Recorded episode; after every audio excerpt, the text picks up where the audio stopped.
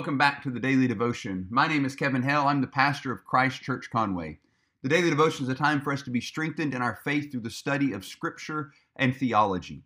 Right now, we're going through the book of Esther, and it really is an incredible book to study.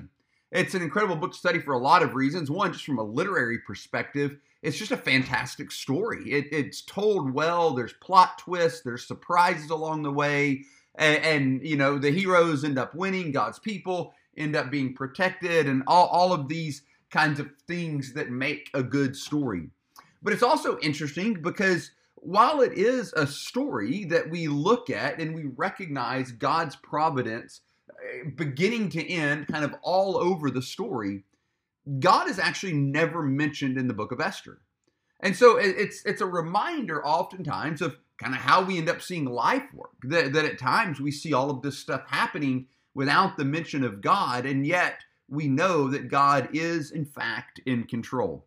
So we're up to a new section of Esther, and this is a, a briefer section than what we've been looking at, uh, both by verse count and by kind of what happens. But it's it's distinct from what we've just read about with Esther becoming queen, and what we're about to read about uh, with with Haman and kind of the, the bit of the story that we're that we're used to knowing. But this little kind of side story of something that's happening here uh, is is crucial to the plot of the, the bigger story that's going on in Esther. So this is what we read in Esther chapter 2, verses 19 through 23.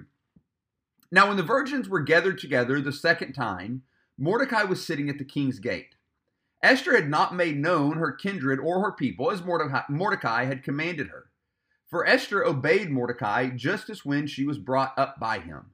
In those days, as Mordecai was sitting at the king's gate, Bigthan and Teresh, two of the king's eunuchs who guarded the threshold, became angry and sought to lay hands on King Ahasuerus. And this came to the knowledge of Mordecai, and he told it to Queen Esther, and Esther told the king in the name of Mordecai.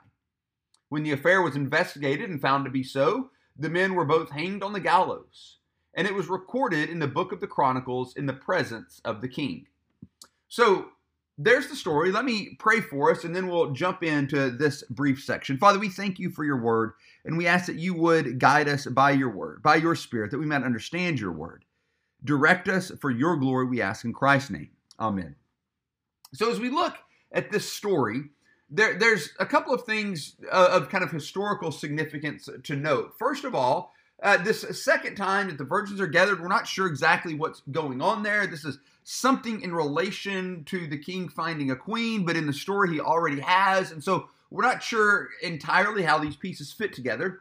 Nonetheless, we find Mordecai sitting at the king's gate, which indicates either he had been promoted to some kind of court official or maybe that's where he always was. We don't know for sure. If he was promoted, perhaps it was because Esther was queen uh, and she had put in a good word. We, we don't know kind of all the details of how Mordecai got to the place that he was, but the place that he was was of incredible significance. The king's gate would have been the place where business was done. It would have been the place where, you know, the, the legal proceedings, it was the courthouse. It would have been, you know, the place where all of these things happened. And so having a seat at the king's gate is that shows us that Mordecai was in fact one of the officials. Uh, he had been promoted at some point and put into this spot to help oversee and, and, and bring judgment on the king's affairs. So he had some voice in the king's court at this point. And another kind of historical, historically interesting fact is based on uh, archaeological excavations in Susa, this ancient capital city. Um, we, we know kind of what this gate looked like. It was it was huge. It was this huge building with, with all of these rooms, and and in fact, when we look at the archaeological uh, data and, and kind of what has been found there in uh, important digs that have been carried out there, we see that it actually seems to quite match what we find in the book of Esther. And so there's some kind of historic, uh, historical verifiableness uh, to this story at this point. Nonetheless, Mordecai is there at the gate. And, you know, being in this important seat, he hears things, he knows things, and he, he hears of this plan between two of the king's eunuchs who guarded the palace, Bigthan and Teresh. And they were angry and wanted to kill the king. It doesn't say why they were angry, it doesn't say what had happened, uh, only that they were angry and that they were seeking to off the king. Mordecai hears about this and he lets Esther know, and Esther lets the king know. And an important phrase here let the king know in the name of Mordecai. Okay? Now, so normally in the ancient Near East, in Persia, the, the king would have rewarded Mordecai for this life saving information immediately. Uh, but that's not what happens here. And again, this minor detail, which seems like a kind of minor oversight that one of the king's, uh, you know, courtiers would not be immediately rewarded. Like, all right, cool. He just passed along some information, no big deal.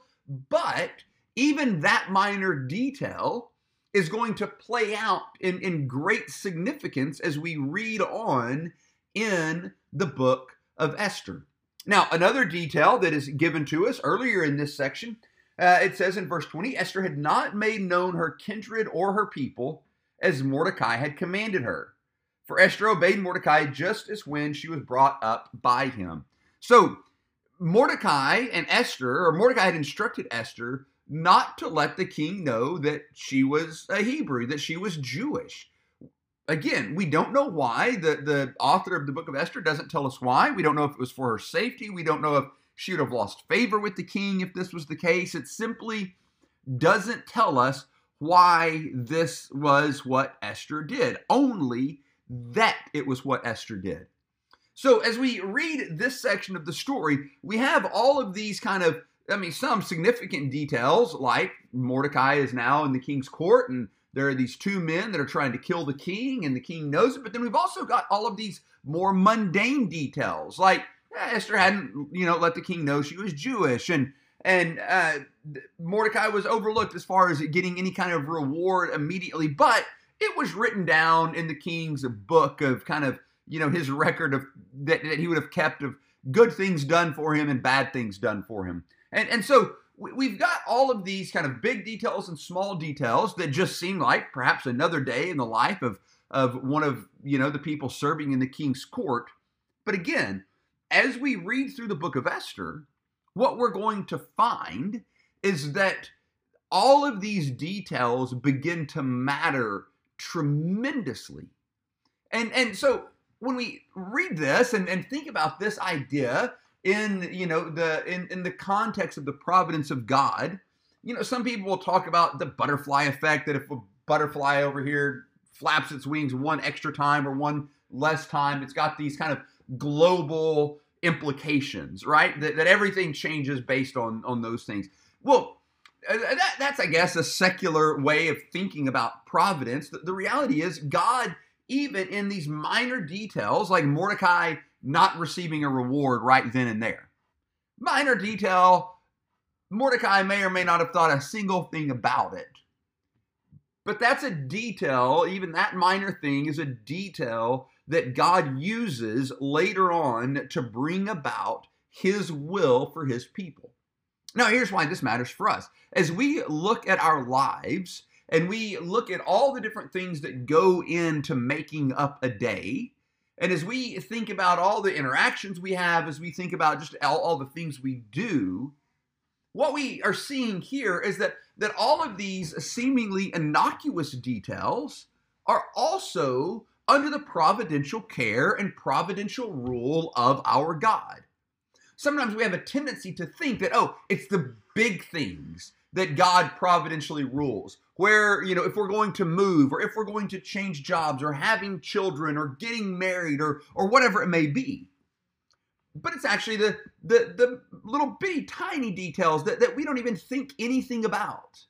And there's some comfort here because what it reminds us is that these details of our lives, the, these particularities of our lives that we often just don't consider, don't think about at all, we take them entirely for granted. God is concerned with every one of them. And God is ruling and overruling in our lives, even over the tiniest of details that we wouldn't give a second thought to in order to bring about His will, in order to bring about His good, pleasing, and perfect will for us.